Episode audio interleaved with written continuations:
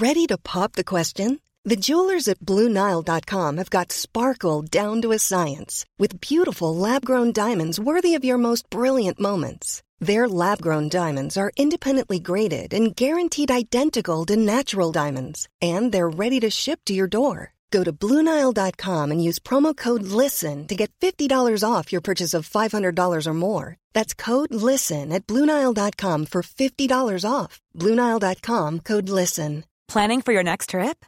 Elevate your travel style with Quince. Quince has all the jet setting essentials you'll want for your next getaway, like European linen, premium luggage options, buttery soft Italian leather bags, and so much more. And is all priced at 50 to 80% less than similar brands. Plus, Quince only works with factories that use safe and ethical manufacturing practices. Pack your bags with high-quality essentials you'll be wearing for vacations to come with Quince. Go to quince.com slash pack for free shipping and 365-day returns. Breakfast on Talk Radio. Good morning to you. It's Monday, the uh, 14th of December. You're listening to Breakfast with Julia Hartley Brewer on Talk Radio. Don't forget, you can watch the show as well as listen to us live. We are streaming on YouTube, Facebook, and Twitter right now. Coming up, Brexit trade talks could go on until the end of the year after last night's deadline was, imagine everyone's surprise, missed. Uh, both sides said progress had been made over the weekend, but Boris Johnson insisted that no deal was still the most likely outcome. Well, later I'll be joined by the Business Secretary Alok Sharma and other top guests to discuss that. Meanwhile, NHS bosses have warned that COVID rules could trigger a third wave. In a letter, bosses urged the PM to move all areas into Tier 3 without any delay. They'll never be happy until we're in entire lockdown again, won't they? Uh, the first review of England's three tier system is on Wednesday, just two weeks after it was implemented. Also, starting today, mass testing programmes like the one trialled in Liverpool are to be rolled out in 67 tier 3 areas of England. More than 1.6 million of the rapid lateral flow tests will be delivered for community testing this month. And we'll pay tribute to British writer John Le Carre, who sadly died aged 89. Uh, it's 6.33. This is Talk Radio. Julia Hartley Brewer at breakfast on Talk Radio. Good morning to you. Thank you very much indeed for joining me. Um, I am, un- unlike my my colleague, not not going to be drinking uh, through today. Although, I mean, if we'd got a really good deal, I think we might have been opening out the champagne. What do you think? Uh, to celebrate a little bit of that. But again, we don't know whether we're going to get a deal. We also don't know, let's face it, whether no deal is better than any deal we do get, because surely it's better than a bad deal. But what a surprise! The uh, deadline, the final, final, absolutely, we must have a deal by uh, this deadline on Sunday night passed uh, without any actual decision being made. Now, Ursula von der Leyen and the European Commission President and Boris Johnson uh, agreed they would go the extra mile uh, and carry on talks. No new deadline, by the way, has actually been imposed. Uh, meanwhile, small matter for the rest of us here in Britain, uh, we are failing, facing an awful lot of uh, concern over Christmas. Now, um, big issue is whether or not any tiers should be moved down from three to two, or whether London and others should move from two to three and have far more restrictions, particularly hospitality close to anything but takeaway and delivery.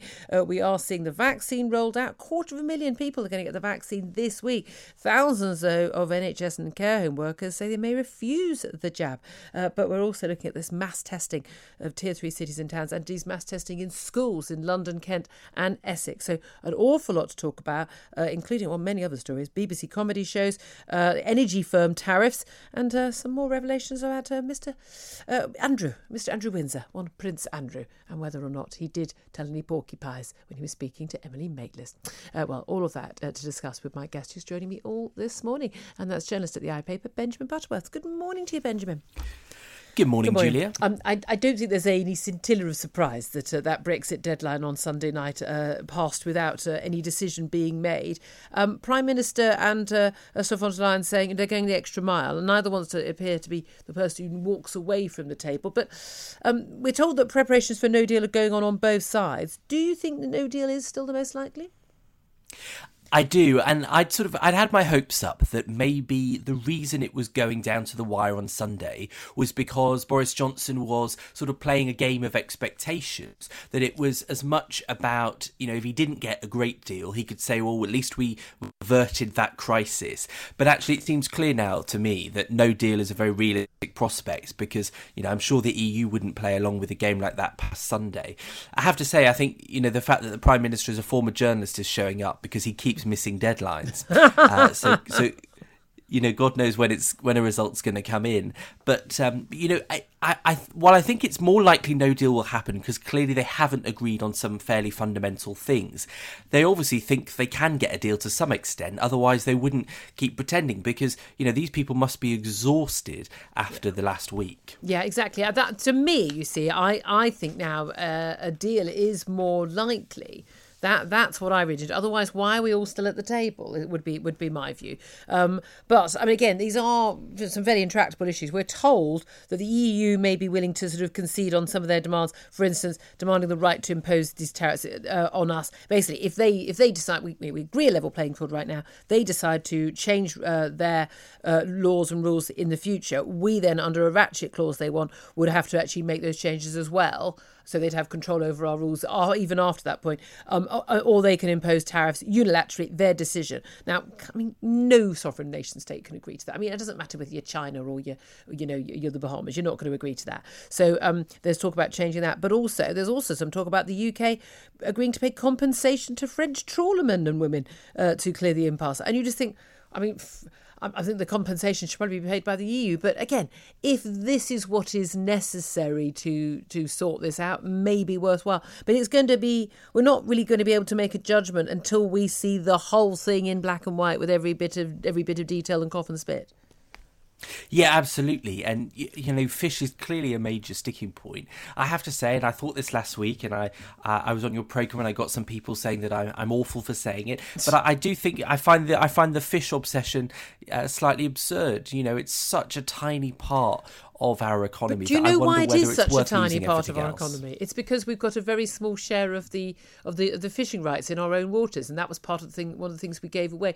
We did have a much bigger uh, uh, uh fishing uh, uh, industry, but, but we but it would it would be again another big fishing industry, and also crucially, it would be an industry that would be growing in areas which are most you know hardest hit by uh, everything that's happened in the last 20, 30, 40 years in terms of deindustrialization and in terms of of, of uh, all, all, the uh, all, all, the sort of downscaling of manufacture and things. This these these would be precisely the regions and the areas which which would most benefit from the fishing industry being much stronger but and and you know if we could come to a deal that helped those that would be good mm. but the reality here is that we might lose a trade deal in which we would benefit for many many other industries because of that one fishing yeah. industry that seems to have got the most extraordinary yes. power over the rest of the economy i do i, I, I, think, you know, I don't think a deal is going to fall over just that but i think there are some fundamental principles there which is which that you can say well that's not very important i mean you could i mean for instance you know if you if you you were sort of uh, you know some, you were buying a house and you and and someone said, "Well, I'm going to keep the rights to have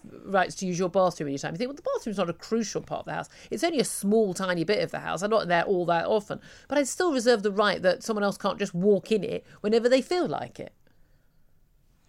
I, am not sure. I'm not sure that's an entirely fair conclusion because, of course, you, you, know, waters aren't that aren't that simple, and that we all have to sort of share them and, and draw a line somewhere. And of course, if if no deal happens, uh, you know, it's not like we'll get the dream situation either. So you know, there's no sort of it's it's a false claim to say that there's a perfect outcome for no. for fishermen and no, there is no at the end of this. Yes. I think I think I think for everybody, it's going to be a fudge. These things, as as it happened Northern, it will be a fudge. These things often are. Let's talk though about. Well, let's hope we can get a trade deal on fudge, fudge, as well. Listen, I've got to be honest. Right now, I feel a little bit more excited about trade deal on fudge. let's uh, let's talk about what's happening with COVID. There are so many different stories around at the moment. We've got for start, we've got the vaccine being rolled out. A quarter of a million people uh, in the older age brackets are going to be getting uh, that vaccine this week. My my mum, ex GP, is telling me yesterday, you know, literally, I'm going to be first in line when the GPs, my local GP offers it.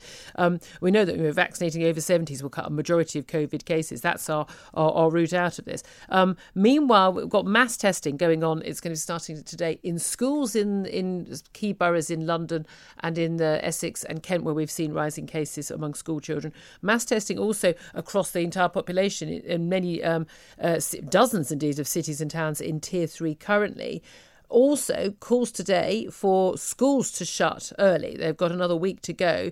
Sadiq Khan, the London mayor, many local councils across the country calling for schools to close just now. Get it, oh, you know, just close the schools. That's where it's being spread.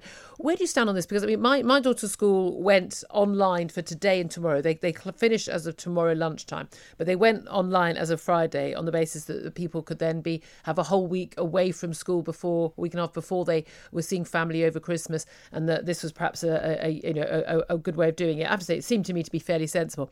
She's at a school where every single child attends Zoom lessons, and you know full full attendance.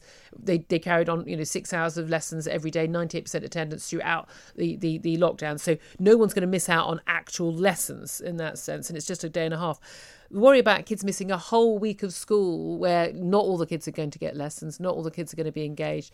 And also when those schools have barely had any learning this year, where children are desperately trying to catch up. Um, is that a good idea? I mean, we do know that schools are one of the main areas that this spreads because, uh, you know, people are obviously in close contact on a relatively large scale compared to the other kind of places that are basically, you know, closed or very secure at the moment. So it is, there is a sort of a real problem with schools. But I just don't think that they should be closed because, you know, maybe the kids at, at private school will all have parents that make sure that they do the work at home, they have good internet, proper yeah. laptops, all the kind of facilities to be able to engage in work fully. The fact is, is that while there'll be many kids of the same description in state schools, the ones that miss out will be the people with disruptive homes without yeah. the money to pay for a proper internet or a proper laptop. And we know that the government scheme to give everyone laptops has been helpful, but it's not got anything oh, like no, exactly. everybody who needs but it. But also, where do they and think so these kids are going to be? It. I mean, the idea that all these kids, oh, okay, so you're not going to have school, but you're going to have Zoom lessons, which, which you know, 50% of kids or something weren't attending anyway in the lockdown. And you think those kids, a week before Christmas, schools ended early early, you think they're going to be sitting in their bedrooms doing their work, as opposed to all mixing together and going and hanging out and going to the shops or, or wherever. Or, I, I, I mean, to, I mean, I, sometimes I do worry that these, you know, these whether it's London Mayor or it's behavioural psychologists on stage, whether they've ever ever met human beings. yes, I mean, especially at this point in the year, you know, at Christmas, and of course, it's unlikely to be outside either. It's more likely to be in their homes, given how cold it is. So many of the dangers would still be there. But you know, with the self isolation rules, there've been lots of kids have lost weeks of proper schooling during the past term because they've had to go home and self isolate if someone's tested positive. And so you've already got this huge inequality where, for example, you know, kids in Cornwall have had very low rates, probably pretty much a full term without being disrupted. But take, for example, Birmingham, which has had a real nightmare of it in recent months. You've got kids that have missed loads of time and have struggled to catch up. Yeah. And you've got such an inequality across the country that if then we were to add another week of not sitting in class for some people, you know, they all take the same exams at the end of the year. And yeah. so I think you get an even more unfair situation where, you know, a child in one part of the country has had so much less access to learning yeah. than some in the others. Yeah, and indeed, indeed, children at, at neighbouring schools, depending whether the schools actually uh, uh, uh, provided decent lessons. I was amazed to discover even some of the, the country's top private schools. Um, you'd think they'd have enough uh, sharp elbowed middle class parents like me to insist on it, but even they were not getting proper lessons. I mean, you, you know, if think if some of them weren't doing it, then God help everyone else. Um, let's also talk about the, the vaccine, though, because um, a quarter of a million get vaccinated. We know that the Americans have just approved, as of today, they're going to start rolling out the vaccine. Um, so, um, I find it extraordinary, actually, that apparently White House staff are going to get it you, uh, rather than the very elderly first up. I, I, frankly, virtually the entire White House staff has had for COVID. I'm not sure they need it. But um, there's been some polls suggesting something like one in four or one in five care home workers may refuse the jab, and many thousands of NHS staff uh, may refuse the jab. Now, we often talk about how, you know, oh, people who don't want the jab, they're, you know, oh, they're COVID idiots, they don't know what they're doing, they're, they're, they're, they're you know, anti vaxxers and the like. These are people working with the most vulnerable people, people for whom they should absolutely get the vaccine because they are at risk of passing it, the, the risk of getting it themselves and passing it on to very um, at risk people, vulnerable and elderly people in particular. And yet they're saying they won't get the vaccine. There's a lot more to be done in terms of education and and building up trust, isn't there?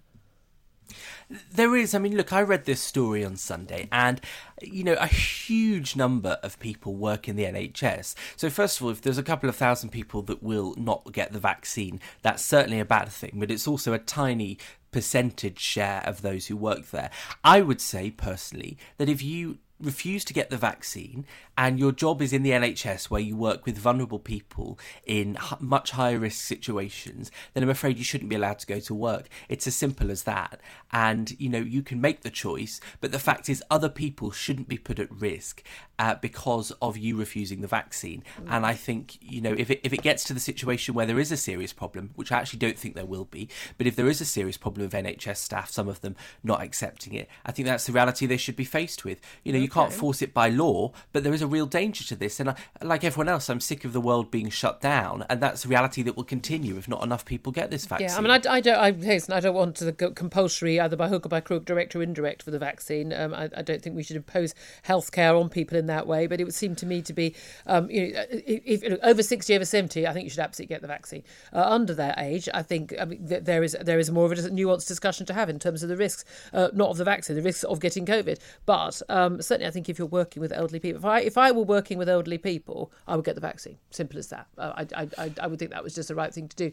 Uh, but I don't think people should be coerced and into it. We'll have to we'll have to leave it there though, Benjamin. I do apologise. It's six forty six. Uh, you are listening to the Julia Hartley Brewer Breakfast Show on Talk Radio with the Sun Digital Edition app. Get your favourite newspaper delivered straight to your device. It's the Sun and then some. Online, on DAB, and on the Talk Radio app. Talk Radio. Christmas may be a bit different this year, but it should still be special for everyone. That's why Talk Radio are proud to promote the Sainsbury's Help Brighten a Million Christmases campaign.